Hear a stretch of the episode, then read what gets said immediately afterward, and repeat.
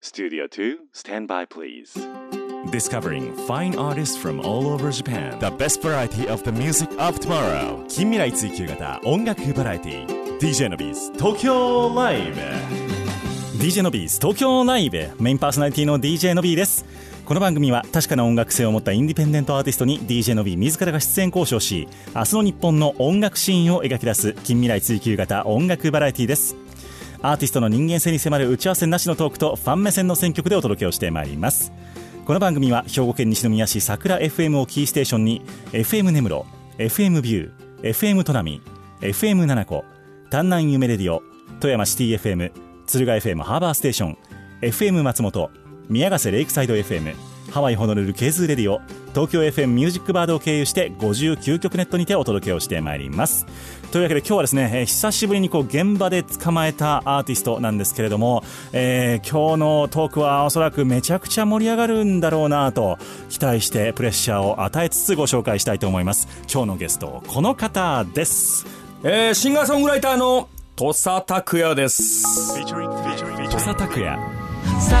よならは受け入れたけれどまだありがとうまでは言い切れないんだ僕は下りの電車に乗り換えて元来た道を引き返す悔しさと安心の狭間で揺れながら0.9秒雨男ご機嫌いかがでしょうか0.9秒雨男どうか見捨てない今日だけは忘れているんだよ寝不足も窮屈も腰の痛さも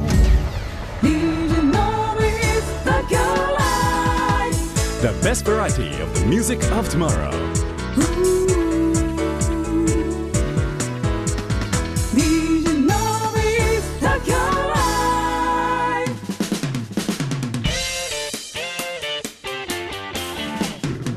ビジネス東京ライブへようこそ今日のゲスト土佐拓也さんですよろしくお願いいたしますよろしくお願いしますはじめましてでございますはじめまして、え、のびさんと あまあまあまあまあ番組的には番組的にはね はいはじめましてですねあのーはい出会った方が良かったのか出会わなかった方が良かったのか俺はずっと出会いたいと思ってましたけどね。地球にとってどっちの方が良かったのかっていうのはちょっとわからないですけそどれもはちょっとわからないですよわね。からないんですよ、本当に。はいえー、土佐拓也さんでございます。よろしくお願いいたします。よろしくお願いしますえーえーご出身どちらなんでしたっけ、土佐さんは。僕はね、あの、関西、大阪です。大阪市大阪、堺市です。堺市ね、はいなるほどなるほどいい感じのところですよねいい感じなとこですよね。いい感じかわからないけいや僕ど。はああのちょうどあのあの辺の言葉好きなんですよ僕もれ、のびさんって、僕神戸なんですそうですよね。はい、ちょっと品がいいとこなんですけど 確かにちょっと北に行くとね、南に行くと汚くなっていくからね。そうですよそこからもう岸和田エリアに入ってくるともうこれはねなかなかいやもう、禁断のね、そうですね扉ですからね年に一度の暴力的なお祭りがあったりとかです ね暴力的だから俺俺結構もう住んでた時ギリギリ岸和田に近いとこですからねまあまあですね、そましたあらまあのとこですよなるほど、なるほど、はいあれですか、越境してきたり、このしなかったですか、あのだんじりが。まあギリギリ避けて生きてたと ころですねこれ、オンエアしてええんか距分離かん的ない、に いけますよ大 こ丈ん夫なトークばっかりになるでしょうね、どうせね、多分ね。ギリギリでいきましょうギリギリでいきましょう行きましょうはい狙っていくアーティスト土佐拓也さんでございますけれども、はいまあ、そうは言いつつものっけから飛ばしてきましたけれども、えーとはい土佐さんのお名前を初めて聞いたというアーティストもアーティストもリスナーさんもいらっしゃると思いますので、はいえー自己紹介といいますか、はいどんな活動やってますというのを教えていただいてもいいでしょうかはい、えっと、私、えっと、シンガーソングライターの、えー、土佐拓也と申します、ね、普段はギター一本持って、えーこう弾き語りをしているあのシンガーソングライターなんですけど、うんまああのーまあよくあるっちゃよくあるんですけど、まはあ、いいろんなところで各地ライブをやらせてもらったりとかうんして、こうまあ、こうシンガーソングライターとしてこう生活してるっていう、えーものでございます、はいうん、で大阪で生まれて上京してもう15年ぐらいになりますどのタイミングでですかもうね大学を卒業して1年経ってこっち来ましたおなるほどなるほど、はいこれで僕の年がわかるかなまあ僕と大体一緒ぐらいっていうことでそうすねなんですよねねのびーさん本当に俺めっちゃ年上やと思ってましたわえマジですあかじゃ俺が若いんですよ見た目はいはいはいはいはいはいあれも20代でもいける感じですよ ね実は僕すごい言われるんですよ、ね、年齢不詳っぷりがありますよねそうなんですよねそういう20代いる確かに、はいなるほどはいそう割とのびさんと近いえ年齢公表してます普通にあもうしてます 39? 9です9ですよねだからはい一緒なんですよね、そうなんですよね意外とえいきなりえちょっと敬語やめますいやそうそういうのやります ここれありますよねこの瞬間だから同い年って分かった瞬間にあるあのーえどうする敬語みたいになるけ どでもなんか同い年って分かった瞬間距距離詰めてくるやつ嫌やわみたいいなやいやそういう人もいるじゃないです わかかるわかる土佐さんどっちのタイプですか俺はまあうん合わすけど俺は自分から行くかなあじゃあ僕も自分からいきましょいいでももういいですか、う、うん、じゃまあた番組なんで一応けど番組 そう一応あのー節度を持った あそうなんですよこれ公共の電波に乗ってるからねっていうかこんなん打ち合わせでやっとけいう話だけ どあ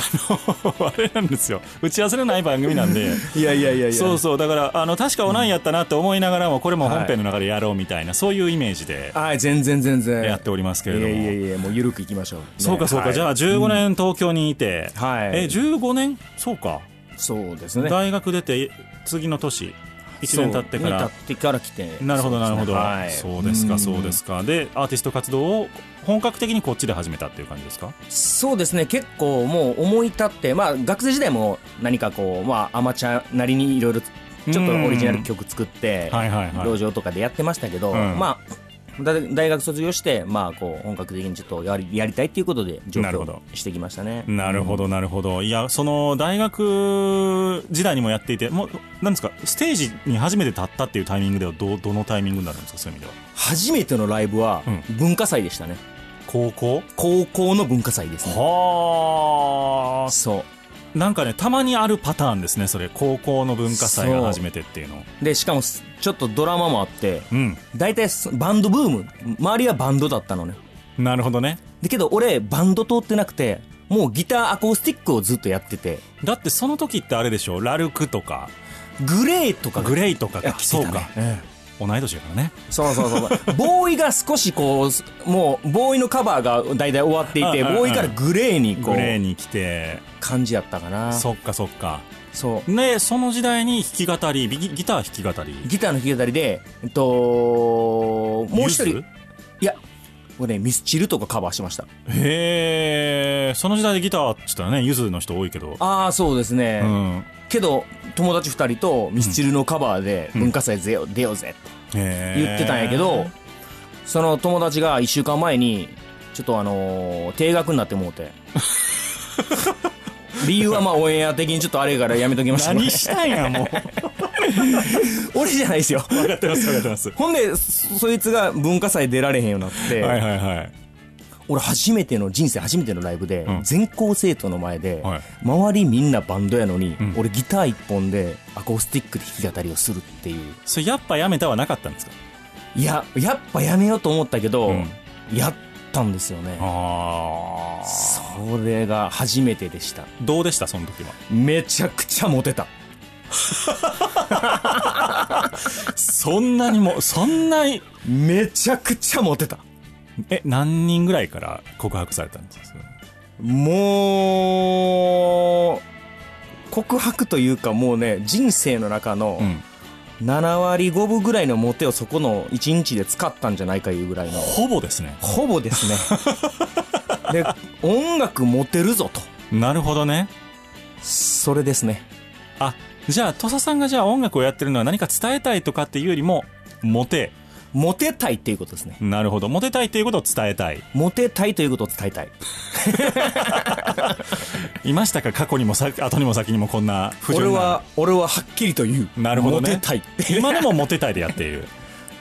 モテたくやってる。なるほど土佐モテたくやうまいこと言う。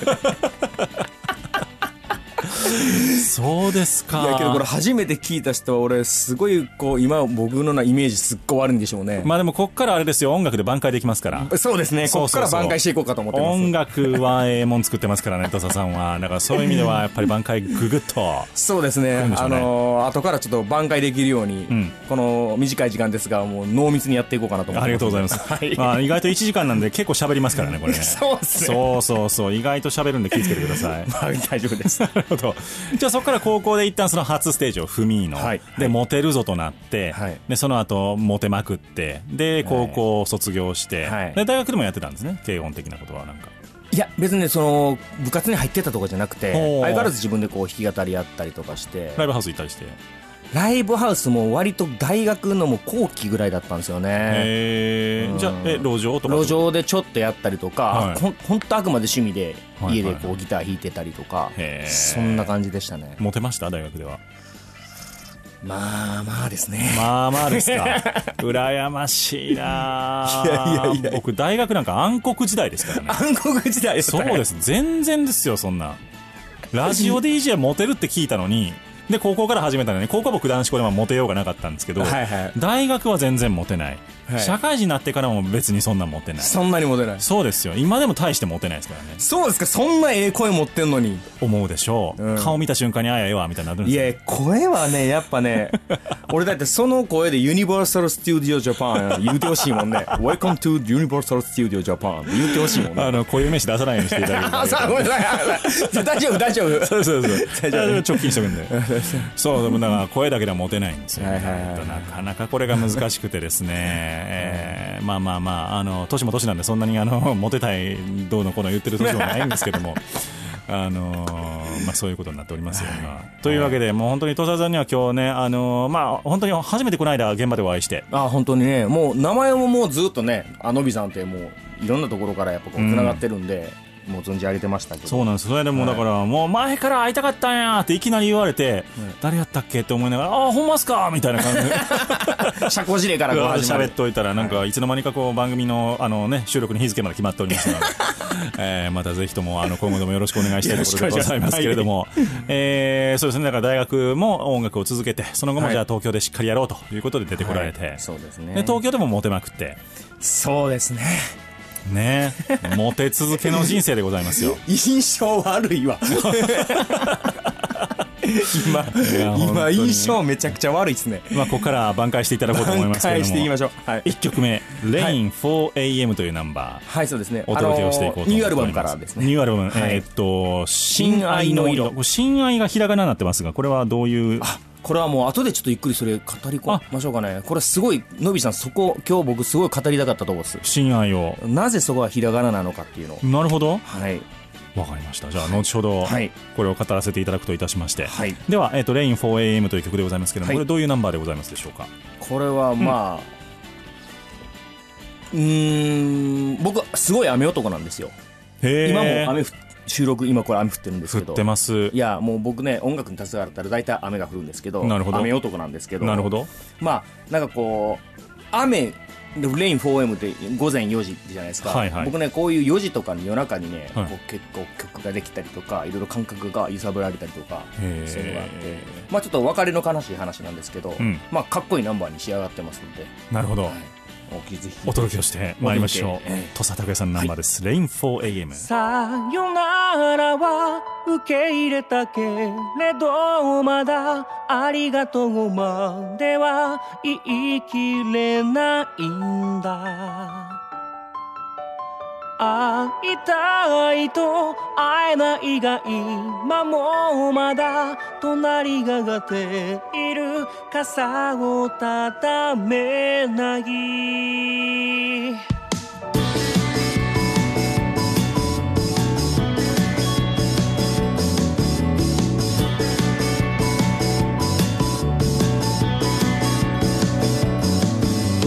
眠れぬ夜の過ごし方考える隙はない決まって君が僕の中に溢れ出てくるから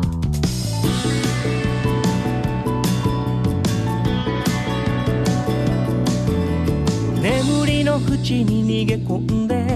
忘れたい夜なのに積もった君との思い出が邪魔をしてくるんだいつまでも止まない雨が窓に打ちつけて静けさが剥がれてくように君は僕からいなくなったさよならは受け入れたけれどまだありがとうまでは言い切れ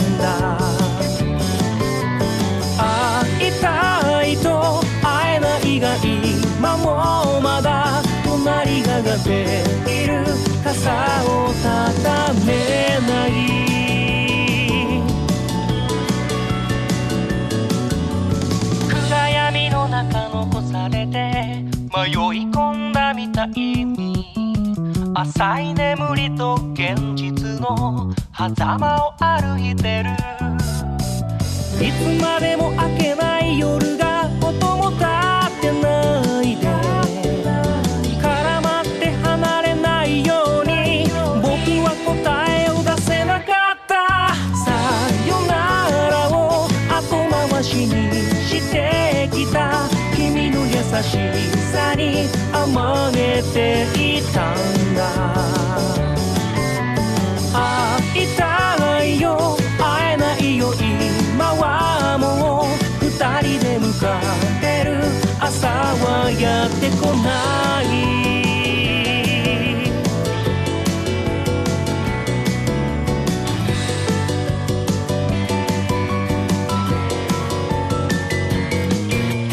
さよならは受け入れたけれどまだありがとうまでは言い切れないんだ会いたいと会えないが今もまだ隣ががっている傘をたためない後回しにしてきた君の優しさに甘えていたんだ会いたいよ会えないよ今はもう二人で向かえる朝はやってこない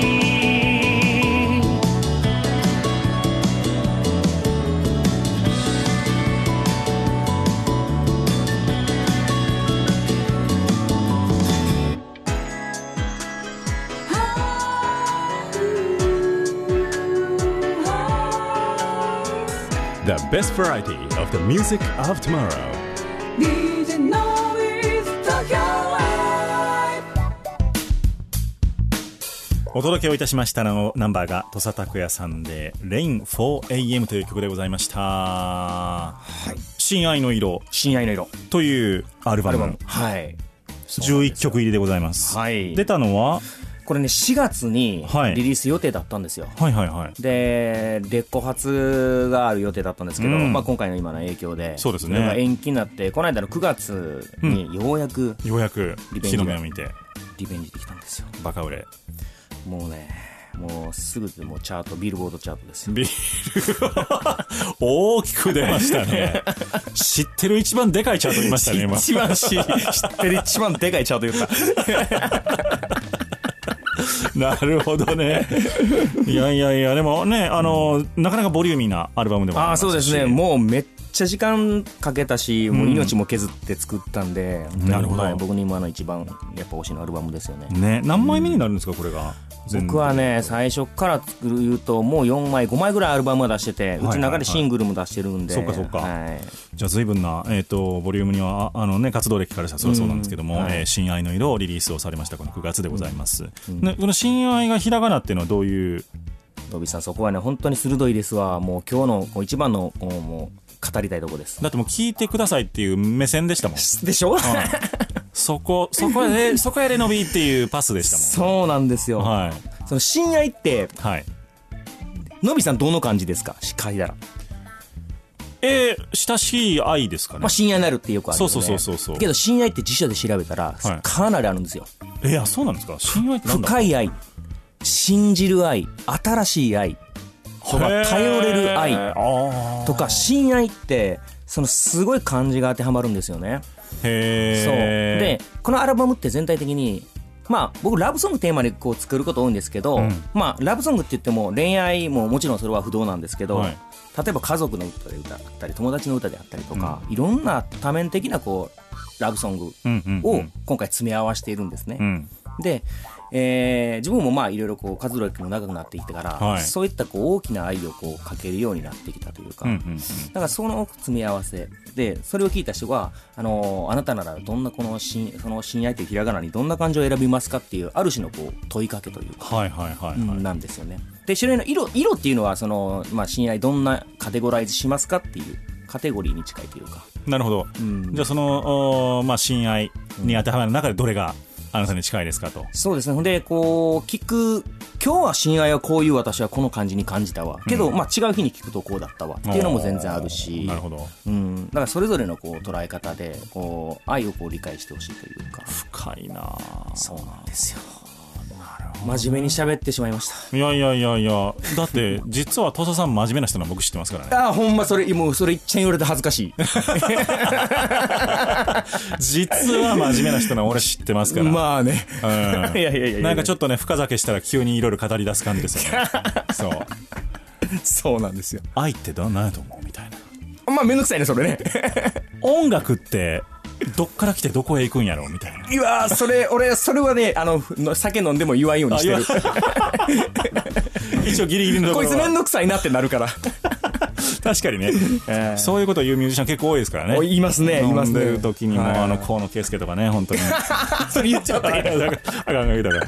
らそうそうそうなん ですそうかそうかじゃあ、あの親愛の色はじゃあそういう、えーいろんな受け取り方ができるそうですね。アルバムとうんそうですいね。うことで愛の深さについても書いてるというか、ん深い愛についてもやっぱり書いてるというか、うんただただ単にあなたを I love you っていう書くんじゃなくて、んその中でなぜあなたを愛してるのかっていうところを、深いところであなたを見ているよっていう、うんその、僕大きなこう、今回のこうアルバムは、一つ一つこう曲に物語テーマがあって、うんうんうんその、小さな写真をこう切り取ってるというか、はいはいはいでもそのドラマの一場面をこう書いてる曲が多くて、うんうん、なんかその一場面をどういうふうにして切り取るかによってその人を相手をどういうふうにして見てる見てるかってういうか、んうんなんかそういうドラマチックなそういう感じの、あのー書き方をしてますまあだから本当にいろんな恋愛を経験してこられて、いやいやいやもうその僕はもう振られの人生ですよさっきとえらい言うてることちゃうね んそうかまあでもそれはあれですよね徐々にこう、まあ、年齢がいくに従っていろんな、まあ、自分の自身の経験じゃなくても人の話を聞いたりとか、うんそうですねね、思いを寄せる相手のおことをちょっと見てたりとかっていうこともありつつうんの、うんえー作品とそうですねいうところでございますかね、うんはい、なるほど今日は土佐拓也さんをゲストにお迎えをいたしております、はいでもその、うん土佐さんのこれまあ一旦、えっと「親愛の色」が今出ましたけれども、うんはいこう次に描きたいものみたいなのってあるんですかいやー愛情がやっぱりメインなんですか、僕はこう愛について書くっていうのは、うん、まあさっきも言ったようにもう不動なんですよね、うんだだから大きく捉えたらラブソングえななんでそこがメインのテーマなんですか昔からですか昔からですねおーなんかまあなんか恋愛とかってうん多分、不動なんですよね文学においてはも文学においては、う、ううんん、だからまあわかんない応援歌を歌うようなこうアーティストも行ったりとかうんうんうんうんするじゃないですか、はいそういうのは絶対必要やし、はいやっぱ自分が生まれてきて培ってきて、まあ、環境育ってきて環境で染み込んできて、うんそのいろんなこうものの捉え方うんが自然とそうさせたというか、うんうんうーんなんかこうラブソング歌いなんやなっていうところは自分の中ではこう気がつけばそうなっていったといううん感じかなっていうふうにはけどなんかねお僕なんかシンガーソングライターとか曲作る人って誰一人余すことなく全員ラブソング歌いやと思ってるんですよねある意味なるほど、うんそれが愛について歌うなのかうんけどそれはそれはまあ王道のラブソングかもしれないけど、えーね、違うことについて例えばこう僕は何い世の中を変えたいで頑張っていこうぜっていうのも、やっぱりそれは全体世の中に対する愛の歌を歌ってるし、うんだから絶対は基本的にベーシックには僕はこ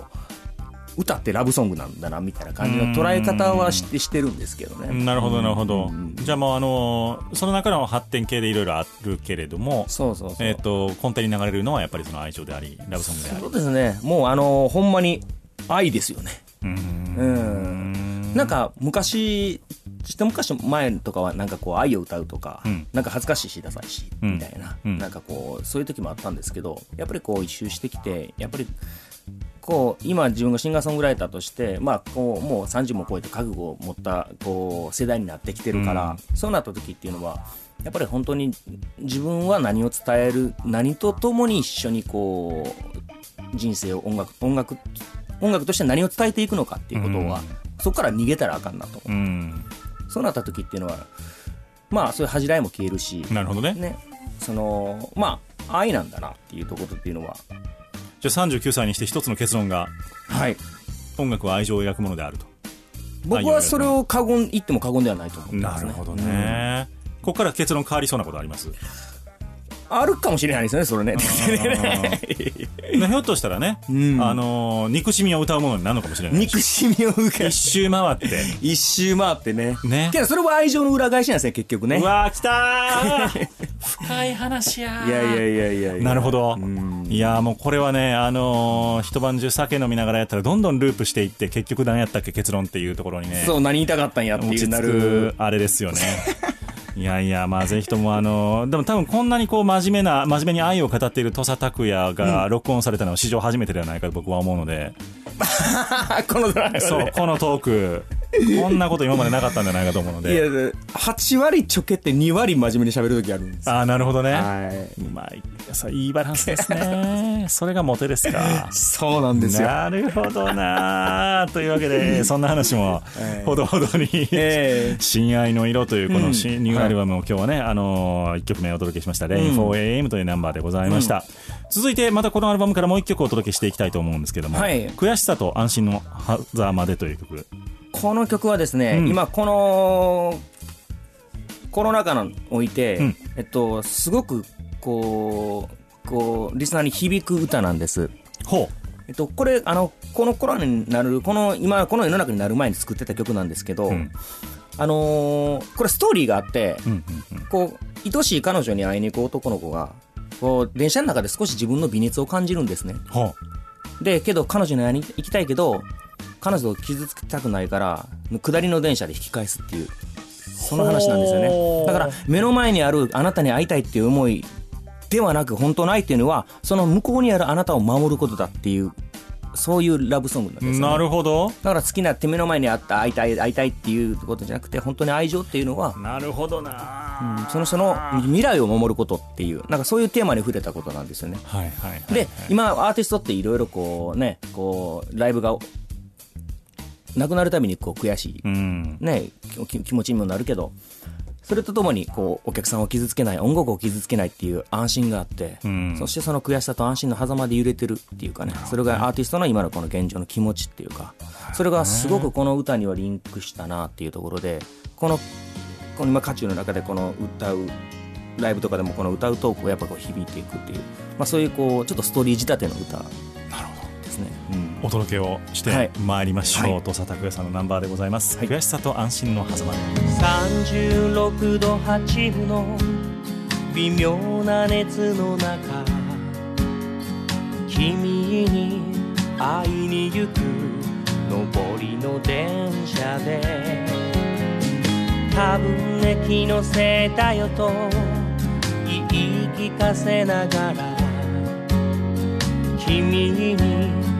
少しだけ悪いと思ってる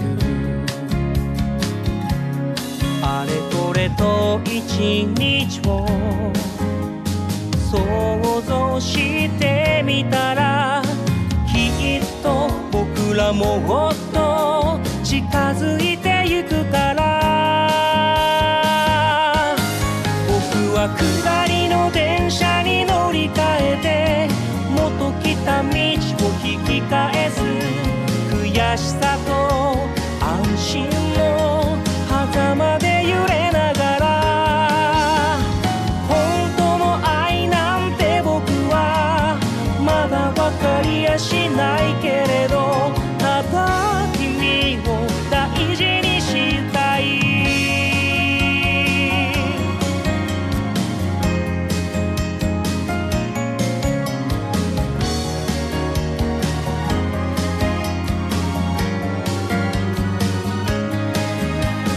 さっき通ったばかりの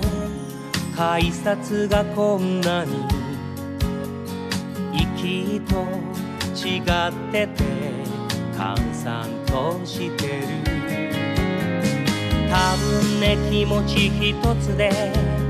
こんなにも景色が変わってくるんだな君はすごいなあれこれと一日れたらきっとこれでよかった間違いじゃなかった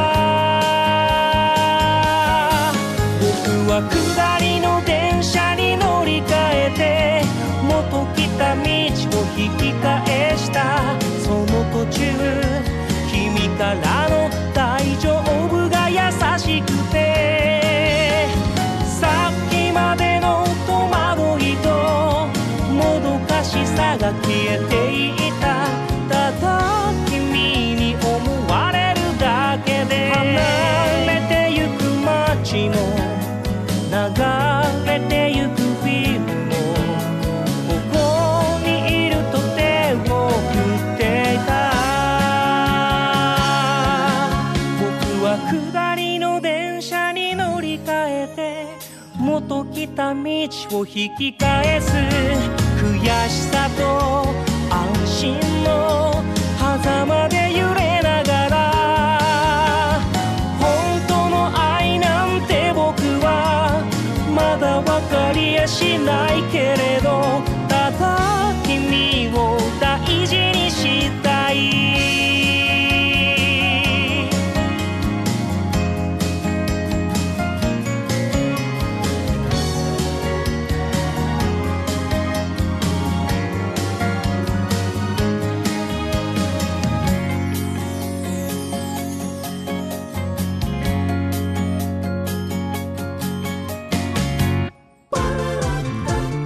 明日の日本の音楽シーンを追求する近未来追求型音楽バラエティ The best variety of the music of tomorrow DJ Novis Tokyo Live お届けをいたしましたナンバーがこの新譜ですね「親愛の色」からもう一曲でございました「悔しさと安心の狭間で」という曲でございました、なんか懐かしい感じのするメロディーでしたねあのちょっと 90s というかイメージそうですねいろんな曲のエッセンスは、うんえー、と参考にはしてますなるほどうん、やっぱ音楽ってやっぱりこう一から自分で湧き出してくるものではないと思ってるんですようーん僕はいろんな音楽を通って消化してその中のエッセンスっていうのをんこう落とし込んでいくっていうところうんうんですようんうねだから自分の好きな音楽とかジなるほどャンルとかうーんまあ人の考えとか、うんそういうところっていうのはこう自分のフィルターを通してこう濃密に表現してるというか、土佐拓也が無人島に持っていくとしたら3人のアーティストのうちだ誰が誰持っていきます3人のアーティストのアルバムを持っていけるとしたら無人島無人島無人島には CD プレイヤーがあります僕ねえっとまずうんあのーガットギターを使うことが多いんですよ。なるほど、まあ、あの東京出てきてブラジル音楽に出会ったんですよね。うん、ブラジル音楽、うん、ほ僕ブラジル音楽がすごい好きで、えっと、はい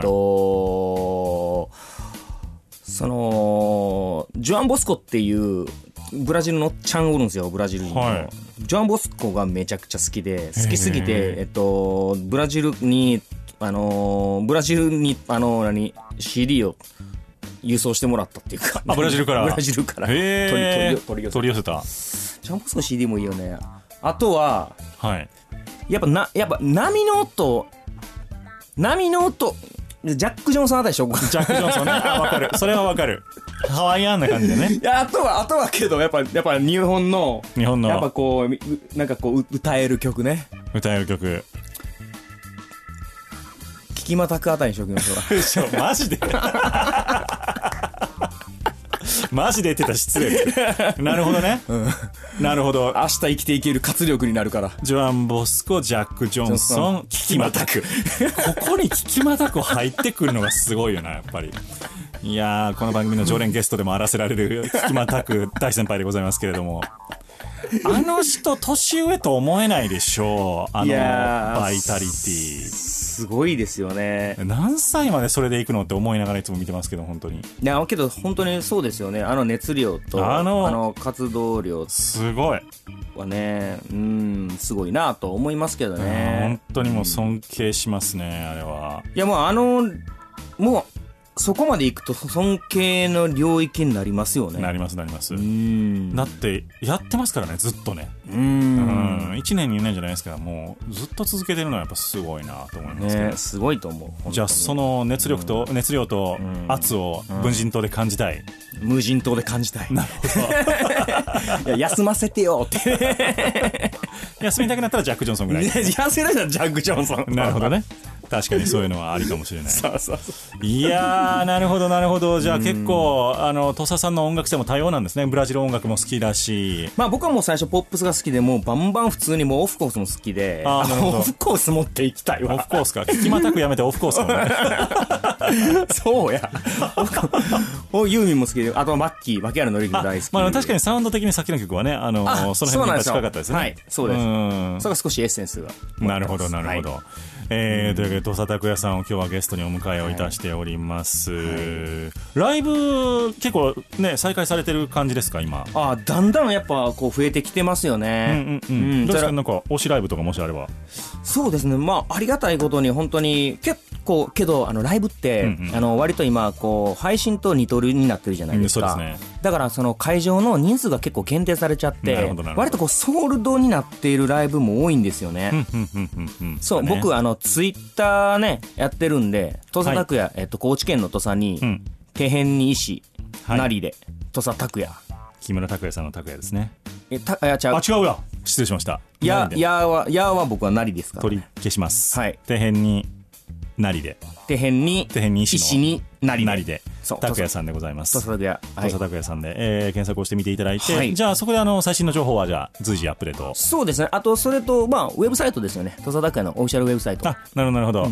こちらの方からじゃあ、えっと、最新情報をご覧いただけたりとか、はい通販とかやってらっしゃいますあ、やってます、やってます。あですよね CD も通販もやってます。えー新婦の親愛の色もそちらかはらい買っていただくことができまして、えー注文すると土佐さんが一枚一枚あのね封筒のあの海苔のところ舐めて送ってくれると思いますそのう、でベロベロ舐めてるの。 ペッターってみんな。欲しい欲しいか欲しくない かご自身にご判断いシただワいてシワになるぐ らい。もうええちゅうです。 えーぜひともですね、えーそんな封筒できますので、えーそんな封筒じゃないですよ。あのちゃん ちゃんとガムテープとかで貼ってくれると思うんですけど、あのーぜひともお越しを、あのー注文してみていただければというふうに思っております。じゃあ、この、えっと、ライブのチケットなんかも大体あれですかね、ホームページとかから。あ、そうですね。予約ごと予は約いただけるはいしとていただいけうます形かなと思っておりますけれども、いうんいやいや、でもその、だからライブ再開してきましたけど、コロナの間は、ね、さっきの曲もコロナ的なところは、あれでも、ああそうですねあれでもコロナで階段ではないんですね。そのその前に書いてたのが偶然この今の状況にリンクしたというかなるほど、なるほど。うんそうなんですよね実際にその緊急事態宣言中とかはどうでしたそうですねえっととりあえずまずは最初に何が起きたかわからないっていう状況だったのでうんたただ自粛の波に巻き込まれてたっていうかうんああもう自粛しなければいけないなどうしようどうしようどうしようでなどうすればいいんだっていうところでまだパニック最初の方は,、はいはいまはあい4月ぐらい、まあ、みんなそうだったと思うんですけどそうですね。それからこう、まあ、いろいろこう、まあ、配信の技術であったりとか、そういうところで、こう、自分をもう表現をアウトプットできるような方法をいろいろ考え出して、まあ、今、配信タイトルがすごく多いんですけど、うんまあ、あともう一つは、その、結局アーティストっていうのは、その、走り続けるためのガソリンっていうのは、やっぱりこう、楽曲なんですよね。うんだから、その、楽曲を生み出さないといけないというか、はいはいはいはい。だからこういう時にだから僕たちって何かこう訴えたいことがあるとかうん表現したいからこう、まあ、シンガーソングライターとかシンガーっていうかこうアーティストやってるわけだからその時にこの今この状況の中において実際に絶対でこう溜まってる海っていうのがあると思うんですよねこの心の中の。のそれをこううまく吐き出したいなっていうのも思ってて、はいはい。うん、その楽だからその楽曲制作をやっぱりこうこの期間にはしたいというかその配信を使っていろいろ露出して音楽をやってますっていう活動を継続してるっていうその対外的なアピールでもそれは必要なものもあるけど、ええうんその裏ではやはりこう、えー自分のこう財産となるんその走る続けるためのガソリンである楽曲をちゃんと作れてるかどうかっていうところがやっぱりそこはありましたね。なるほど。じゃあそこも、あの、楽曲制作の部分にかなりじゃあ注力を。うん、まあなかなかこう、生みの苦しむもあって、それはサクサクできるものじゃない,、あまあまあねないんで、まあそのコロナ禍で、この中で生まれてきた曲っていうのも、ありますね。うんう作ったっていうか、まあそれをどうしても一曲、まあそれ作りたかったっていうところもあって、はいはいはい作った曲もあって。うん。うんで、まあ、それを作れたから自分の中でも少しアーティストとしてのアイデンティティを保てたというか、うんそれは自分が救われた感じもしました、うんあ自分があこういう表現をかけたんだなっていうところでの少しそれで海が出せたから、うん、じゃあ新たななんていうんですか自分に今までなかった一面も曲で表現できたりとか、そうですね、うんっていうのはあってっていうところですかね、ああ自己自分こういうふうに考えてるんだとかいうところもあったりとかしますもんねうん精神的にあれですか圧迫されたりはなかったですかいやありますよやっぱ精り神的にあーやっぱりアーティストは結構やっぱ病んでますからね 病みますから土佐さんでさえやむんですかもう病みますよみんな へえ、でそれをこうやっぱこうまあけど僕はいつもポジティブな発信者でありたいっていうのを思ってるんでやっぱりこうオフィシャルの場ではねやっぱりこう楽しいっていうか、うんやっぱこう前向きな前向きでありた前い向きでありっていうたいところもけどやっぱりこうみんなしんどいよね辛いよねもう分かってるでっていうそういうところに寄り添い寄り添いたいと思っているタイプのアーティストでもあるから、なるほどうん、じゃああれですねあんまりこうイエーイみたいな感じでやりにくかったじゃないですかそのコロナ禍の例えば表現とか、まあ、あの生配信とかする時でも、うんうんだからどういうふうに表現をされてたのかちょっと興味ありましたけどねそういう意味では、うだんからちょっと抑えめで抑えめまあ淡々とこうやってる感じはありましたけどうんねけどまあ僕僕はうわーっていうのをまあこういう喋ってる時はうわーっていう感じなんですけど、こうなんかこう今みたいにこうトン落として喋ったりとかうんうんっていうところもまあしますし、んねねたまにアホなことも言うですし、うんうん両方できるそうですね、まあ、その表現の仕方というよりも、まあ、そのその節々でどういう発しどういう言葉を発信するかによって、そのもうそのそいつがそいつそのアーティストが持ってる全体像が決まってくるから、うんなるほどねはいまあじゃあそうやってコロナ禍を乗り越えて、うんえー新婦を親愛の色をはい、出されたと、出された。続いてはい閉店休業雨男という曲はい、あのーいろんなね、こうアルバムって、んいろんな表情のある曲がやっぱいると思うんですよね。これすごい真面目な曲ですねそういう意味ではねこれはもうすごい真面目な曲ですよ。そうですよねタイトルがね、閉店休業雨男ですよ。ねもう愛しか感じないですけど愛しか感じないでしょ。これもう完全に僕のことなことなんですけどね。僕はもう最強の雨男やし、えーどれぐらい、どれぐらいの雨男なんですかちなみにあのね、うん降水確率10%は雨と思った方がいいぐらいの雨です。相当雨男です相ね当ですね。 10%なんか絶対降らないと思いますけど普通は10%か、降るねっていう。ゼロでギリみたいなゼロで怪しい。へえ閉店休業はね、大体どこ行こうか、こう、なんかお店とか行って、あ、はいこれここ狙ってるわー言って行ったら、大体まあ閉店か休業。はあで、着いたのが閉店休業雨男なんですよね。あじゃあもうえーね狙っていったところがもう大体す店開いてない大体店開いてない。自分の大事な時も雨降る大体のだからもうこうデートとかには絶対連れて行きたくないタイプの男なんですよそうですね予約していきたいですねいろいろねお届けをしてまいりましょう、はい土佐拓也さんの生です、えー閉店休業雨男行くとこ行くとこ全部休みでデートがしらけてしまうやろかいしまいにゃ絶対空いているマクドナルドも改修工事かいアウトドアになれば雨やしスキーに行けば雪は降ってないし電車はだいたい遅れるし車に乗れば渋滞にはまるしここ一番無真剣な時はいつもこうやるそんな定点休業雨男ご機嫌いかがでしょうか閉店休業雨男どうか見捨てないで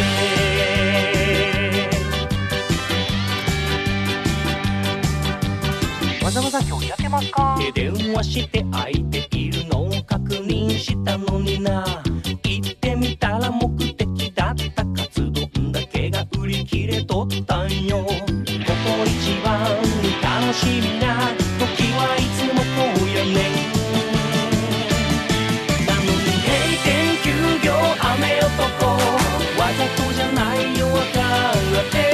閉店休業雨男嫌いにならないで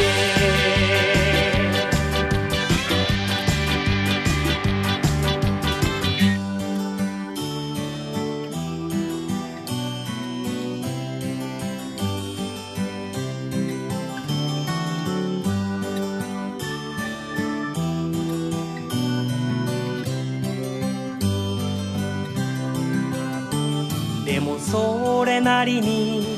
優しいしお金も借りてないしほら大きい目で見たらプラマイゼロやでだけど閉店休業雨男ご機嫌いかがでしょうか閉店休業雨男どうか見捨てない閉店休業雨男わざとじゃないよわかって閉店休業雨男嫌いにならないで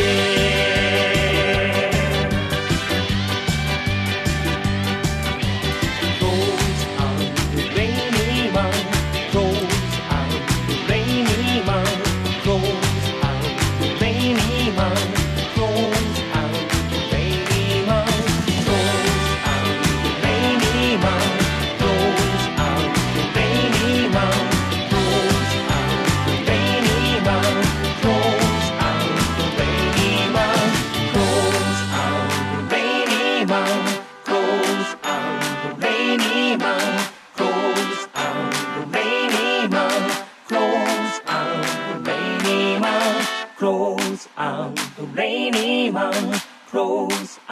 the rainy man. Close out the rainy man. Close out the rainy man. Close out the rainy man. Close out the rainy man. Close out the rainy man. Close out the rainy man. Close out the rainy man. Close out the rainy man. Close out the rainy man. Close out the rainy man. Close out the rainy man. Close out the rainy man. Close out the rainy man. Close out the rainy man. Close out the rainy man. The best variety of the music of tomorrow. DJ Norris Tokyo Life 明日の日本の音楽シーンを追求する近未来追求型音楽バラエティお届けをいたしましたナンバーが閉店休業雨男とはい。えーっと佐拓也さんのナンバーでございましたはい。なんかあの大事な時に雨降ったら「ハッシュタグ土佐拓也で」えーそうです恨み節を おーツイッターでつぶやいていただけると土佐さんがものすごい喜びますそうですね。いや、雨降ったら、雨って誰にのせいにもできないじゃないですか。そうですねけどなんか悔しいみたいな。わかりますそういう時はハッシュタグとさたくやで OK です。まあねあのー外出する時に雨降って喜ぶ人まあいないですからねでしょう。うんその怒りをハッシュタグとさたくやにぶつけてください。確かにあじゃあ僕がこの間あのーなんだディズニー行った時雨降ったのは全部土佐さんのせいだったんですね僕のせいですね。なるほどね僕のせい。完全に土佐さんのせいなんですねそうです。じゃあ僕の大事なあの企画イベントの日に雨が降って客足が鈍かったのはあれ全部土佐さんのせいだった僕のせいです。なるほどねはい。すごい責任感けど、金銭的な補填は一切いたしませ ん。あそうなんですあれですね気象庁とかに就職した方がいいんじゃないですか 俺が。 そうそうそう雨予報課みたいなところの課長とかできるん じゃないですかいやいやいやいやいやまあこんなね1時間いろんな話をさせていただきましたけれども真面目な話もありつつ、えー若干ふざけた話もありましたけれども、ええ逆にですね、えー僕に質問していただくコーナー「ノビーに聞け」というコーナーがございますノビーに聞けですか。いやもう僕はあの土佐さんが今から出されるうー強烈な質問に対しての回答拒否権がないとなるほど。いいうとんでもないコーナーでございますけれども何でも聞いてください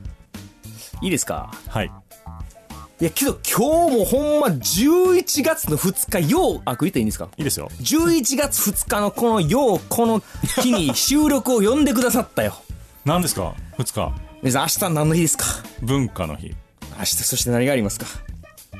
え文化祭違う違う違う違う。もっと世界的にでかいことがあるじゃないですあか。大統領選挙大統領選挙ありますよはいはいはいねはいはい。のびさん結構俺見てるんですけど、来ましたね結構金融市場や経済のことについての、あの、ー好きですねやってますよね。ええこれ、オンエアされてる時はもう大統領選挙終わってますよね。終わってますね終わってまして、どっちが大統領になってるかわ、出てますよね。出てますね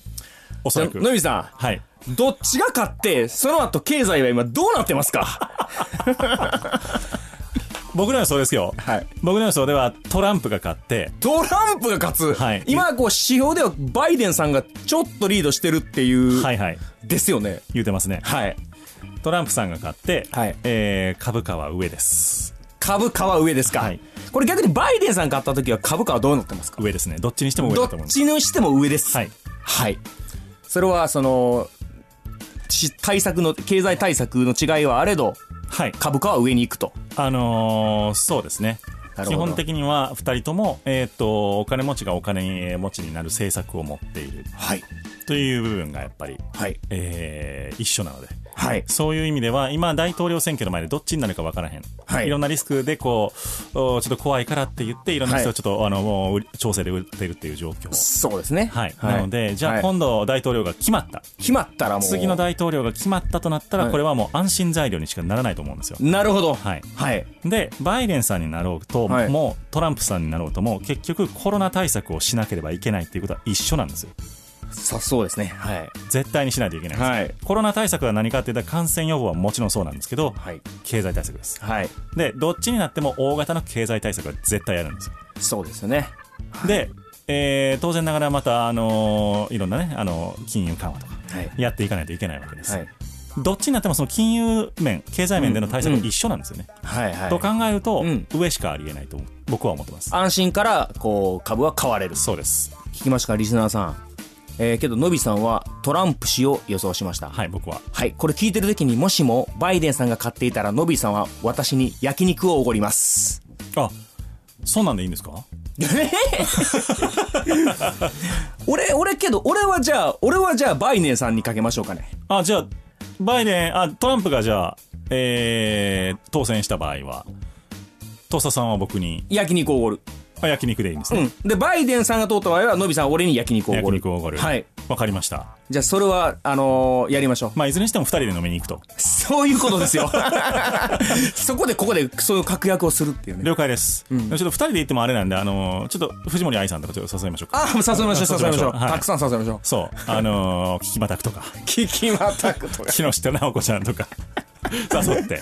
みんなでジュージュー2個焼くとそういう企画にしましょう。いやーまあいいと思いますよいやでもこれあれですね、タイムカプセルみたいなもんですねそうですね。なんか偶然今日ね、11月2日なんてね、明日のこと面白いなと思って。そうですよねはいだから僕これ多分編集しながらうわーってなってるかもしれな い そうそうそうそうそうそうそう。あれよっしゃ明日焼肉やってなってるかもしれないあれや であの編集カットしたらダメ よ。権限ありますからね僕 ねそうかそう面白いですねはい。そういう意味ではじゃあ、えー実際どうなってるのかということは、はいツイッター Twitter でまはたつぶやきつつ、いそうですね。やもうごちそうさまでございます本当に申し訳ないですね覚悟して本当にごちそうさまって思ってますはい。はい、というわけで、えーそうですね、じゃあ僕がトランプさん、えー、土佐さんがバイデンさんとはいいうことで、はいリスナーの皆さん、どういうふうに今感じていらっしゃるんでしょうかね。はい。いや、本当に、だってこの辺ね、まあ、昨日があれでしょ、大阪都構想の選挙があった。ああ、そうですね。あれももうかなりもう僅差だったっていうこと接ですよね。戦でした、0. 何パーセントとかだったと思いますけれどもね、まあ、これが本当に世の中を民意が決めていくという、うん。面白い世の中、面白いって言ったらあれですけどもね、えー世の中になってまいりました。さあ、どっちなんでしょうか。というわけで、今日は土佐拓也さんをゲストにお迎えいたしました。い、かがだったでしょうか、はお初でございましたが。いやー、楽しかったですね。なんかもう終わりってぐらいです、あ、本当ですか、うん想像していたのと比べてどうですかのびーの番組は。いや、もうね、想像していた以上に緩くて好きです。ゆるい。うん。いや、喋りやすい。ああ、よかった、そんな。勝手に喋ってましたよね、僕ね。まあまあ、でもその環境が一番いいんです よ、ね。アーティストさんが素を出してくれるみたいな。はいはいはい。それはめっちゃありましたね。そけどなんかこう、バカも言えて、なんかアルバムの中の自分の思いとか、うん楽曲の思いっていうのもなんか伝えられて、う。なるほど。ね、曲もかけていただいて、いなるほど。や、それはもう、ありがたいとしか言えない時間ですね。まあ、そうは言いつつも多分本番ではね言えなかったあんなことやこんなことあると思うのでそれはあのダウンロード版だけのまたおまけトークというのがありまして、わかりました。はいもうギリギリ攻めましょまあ、ギリギリというかアウトのやつも OK になっちゃうう。じゃあもう、そういう世界ですねアウトでいきましょう。アウトのい きましょう。アウトトークをですねアたウくトさトーんクお届けしてまいります、えー今日オンエアで聞いてくださっている方は来週月曜の午前0時からダウンロード配信をしてまいりますホームページアドレス http コロンスラッシュスラッシュ e-nobby.com e-nobby.com で皆様のアクセスをお待ちしておりいたしております、ラストのナンバーが「夜行バス」という曲これも新婦からおそう届でけをすねしてまいりますその、今回の親愛の色を、ね、あの、色の愛の形と言いましたが、うんこれは恋愛ではないです。これはとある親子の話で、なるほどえー、と僕が大阪から、えー千葉の方面に帰るときに、んえー実際にあった体験した、うんとある親子の話うーんを、えーそのままこう歌にした物語風かなり物語ですねなるほどうん泣ける泣ける曲泣くなるほどね泣く涙はい、用意しててください。をラストのナンバー、はい夜行バスでお別れでございます、はい今日のゲスト土佐拓也さんでした、はいありがとうございましどうたもありがとうございました午前3時の夜行バス変な時間に起きてしまったな終着駅はディズニーランド僕は手前の駅で降りる通路挟んで聞こえてる幼い子供とママのひそひそもう着くかなまだ着かないよ窓の外は夜の中格安プランで体削って愛を灯したバスが闇を照らす今日だけは忘れていいんだよ宿題も掃除も洗濯もきっと二人には特別な時間が訪れる手を握り合ってさもうちょっとだけおやすみ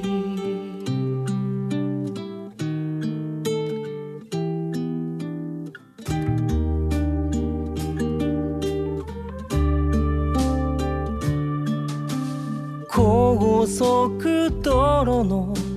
街灯が速いスピードで流れてゆくよ夢の国へと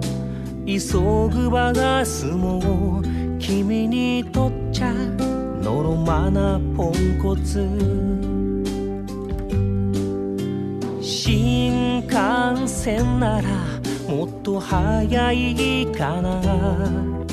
大きくなったらママを乗せてあげる今日だけは忘れているんだよ寝不足も窮屈も腰の痛さもきっと二人には特別な時間が訪れる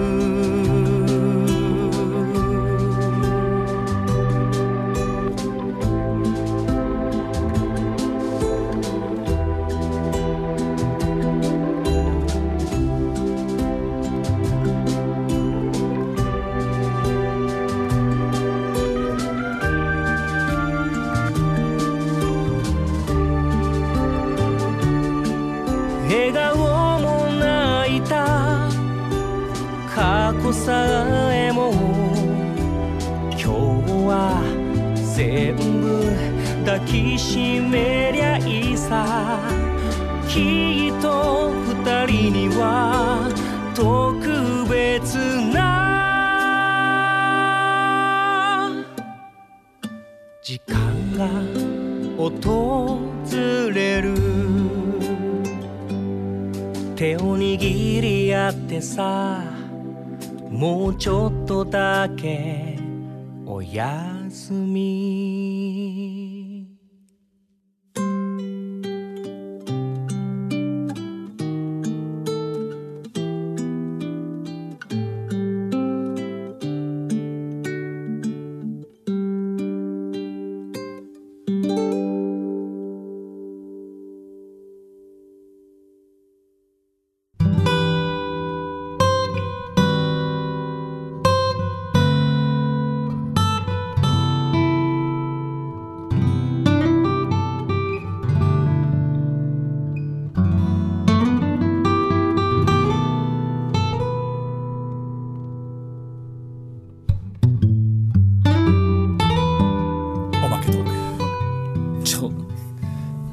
セッシュボーンみたいな感じセシボーンみたいなすなんかすっごいおしゃれな感じのサントリーオールドみたいなか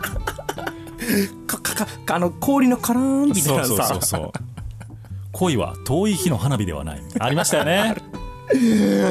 俺ほんまちょのびさんそのこのこっから聞こえてくる声がマジでいいマジでいい声だけなんですよいやマジいいマ顔ジがねいやいやいやいやいや顔もいいっすよマジでいい僕なんか真面目なナレーション収録してる時に、あの、にやけんのやめてくださいって言われることがよくあるんですけ ど、なんか結構にやけながら喋ってることが多いみたいで、あそ本当に直せないですね、そればっかりはうね。いやいやいやいやいやいやいや、ありがとうございました。いやいやありがとうございましたこれは何アフターギリギリあこれアウトトークねアウトトークですアウトトークよ。そうそうそうそオッケーオッケーオッケう。ー何言ってもいいんですよ、だから。あマジですかユニバーサル・スタジオとか言ってもいいんですあよ。いや大丈夫いやいやいや、土佐拓也の理想のデートコースはどんな感じなんですかその、は閉店、あ、閉店休業、雨 俺男俺の理想のデートコースはそうデパ地下空いてるもんね。デパ地下空いてるし、うんデパ地下めっちゃ楽しいしああ、試食とか。試食もそうや しデパ地下で好きなものをこう何、例えばこうまあそうまあ友達彼女とこう行ったとして、んほんならなんかこう何何がいい何がいいって相談して、うん。惣菜を好きなものをこうかき集めはて、いはいはいで家に持ってきて、うん。ご飯食べるなるほどね。なんかそれいいなんかいいレストランとかをっていうのもたまにはいいいいけど、うんなんか日常のちょこのデートはみたいな感じで の確かに贅沢ですね。あれでしょなんかあの、ちゃんとそのものを見て選べるし、そうそうそうそうそうそうねそうなんか知らんけど、チーズの量りを。 いや結構高値段的には上がるかもしれへんけんど、うんやっぱそれも含めもうアトラクションやからそれにかかってるお金と思ったらそう時間をかかってるからでいいのに高くても確かに。ただねこれ2人が好きなものを選んでこうなんか自分だけのスペシャルプレートみたいなの作って家で食べるっていうねそのデートプランいいね やったことないんですかいいねって。まあ過去に数回 は使い回し疑 惑。いやいやいやいやいやいやまあでも確かにその、まあスーパーのお惣菜コーナーとあんまりスペシャル感ないですけど、デパ地下やとデ確かに、パ地下って長いでしょうん、全部ね、ブランドっていうかね、有名なお店だったりしますから。そうか。で、シャトーなんとか買ってき て、シャトーなんとか買ってね、ルネッサンスすればいいわけですよ ねね。サンスでなるほど。そうそうそう39歳のおっさん二人で。シャトーシャトーなんとかでルネッサンス。ルネッサンスでもうスタッフ笑いもせえへんからね、本当に。くすりとも笑えへんから。何言うとんねん、こいつらみたいな。 いやーけどねあとねダイソデートコースではーあ。しか。も巨大なダイソーでかいダイソーありますね。あの、ビルワンフロアみたいなね。あとニトリあ、まあ、ニトリはわかるな。わかるでしょニトリでソファーに座って食べるみたいな、ね。わかるもうニトリダイソーイケアあコストコも入れたいーあ。コストコはいいですね。若干疲れるけどね。疲れるね、うんコストコってなんであんなにお会計大変なことになるんでしょ うね行ったらまあ万は行くじゃないですか、いやそらだってねいや安いって言えども、うん、安いって言えどももう量が多いからねすごいようねんやっそのぱあれはシェアしないとやっぱこう一人では行くとこではないねそうでなんかあのー店と家の持って帰った時のあのなんですか距離 感なんていうんですかあのフードコーナーとかでいは丸丸鶏のローストとか売ってるんですよい俺めっちゃ好きそれでしょめっちゃ好きでもあそこにあると、うんなんかそんなでかないなって思うんですけど、ん家持って帰ったらめっちゃでかいじゃないいやですむっか。ちゃでかいっすよとかあのシュリンプカクテルとか、さ周り周り全部でかいからそう、全部でかいから。騙されてんすよねいやーって思うけど、なんかもう、いや、こんなエビ食われへんってみたいなエビエビ入っとったりとか。帰ったらこんなでかかったんやみたいな感じありますよね。ありますありますありますいや、本当になんで、冷静になったらなんでこんなにコーラワンケースも買うたんやろうとかね。 あれこんな水いらんやろみたいなそうそう そう。トイレットペーパーとかねそうそうそうそ。うすごいことになるわけですよね。いやだからまあそういうそういうところから見てもやっぱデパ地下はやっぱいいよね確かに、ちゃんとこう自分が一食食べれるやつを美味しくこうね程よさをね、うんわきまえた感じがそうそうそうあるっていうのはありますねなるほどデパ地下かそれもらおいやいいんですよデパ地下ってぜひぜひちょうっと実ね践してください、デパ地下で買って家で食べるねうんいいと思いますねなるほどねデパ地下で家でねシャトーなんちゃら飲んでシャトーシャトーやたら押 すねシャトー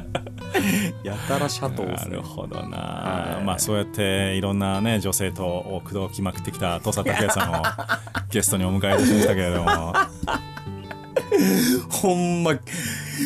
リギリや でアウトでしょいやいやいやいやいやいやいやそんないかがでしたか今日のいやいや面番白い組はいやいや面白かった俺まず東京編来れたっていうのがちょっともう嬉しかったですねああよかったですよかったですこれ喜んでもらえると嬉しいんですよ、まあねもう隣にはもう大物アーティストが大物芸能人がこう収録してるっていうのもねすごいもうそこもちゃんとね抑え て名前を言わないところがね言うたらあかんでしょこれはこれ言うたらあかんでしょいやまあでもこのねこの番組あの局でやってる番組での方です から、うん、それは大丈夫ですけどもそうですよだから本当にね前通るかもしれないですねもう すぐけどなんかいいっすよねこうなんかこうめっちゃ景色もねねマイクあんの知ってます前の方にごめんなさいごめんなさいごめんなさいめっちゃオフマイクやったわそうそうそういやー嬉しいですねやっぱラジオ楽しいですねいつでも来てくださいいつでもまだまた毎週来そうやけどなんかいや毎週来るお 店で「のびさん着きましたわ」言うて読んでへん読んでへん言う呼んでないで「ちょっと差し込めます」言うてて 何を差し込むの意味がわからないあるあるそういう人いますよねえね、本当にもうあのーまた今度ね、あのー番組にもうん続く限りはまたお越しいただきあたあいと全思い然ますぜひぜひ呼んでくださいもう楽しかったです、はでも二かりんでもぜひ今後ともよろしくお願いいたしますありがとうございます今日言い残したことないですかなんかまあないですねもう一回あの土佐拓也を検索してあのフェフェイスブックツイッター特にツイッターはちょっとフォローしてほし いなね、えーフォローしていただいてフォローバックしますこの番組がオンエアされた翌朝には多分8万フォロワーぐらいになってますよもうほんまのびさんも500回飯おごるわインフルエンサーになってますインフルエンサーになってえーぜひとも土佐拓也さんフォローしていただければと思っております、はいえーというわけで今日はあーゲスト土佐拓也さんをお迎えいたしましたまたぜひお越しください、はいどうもありがとうございました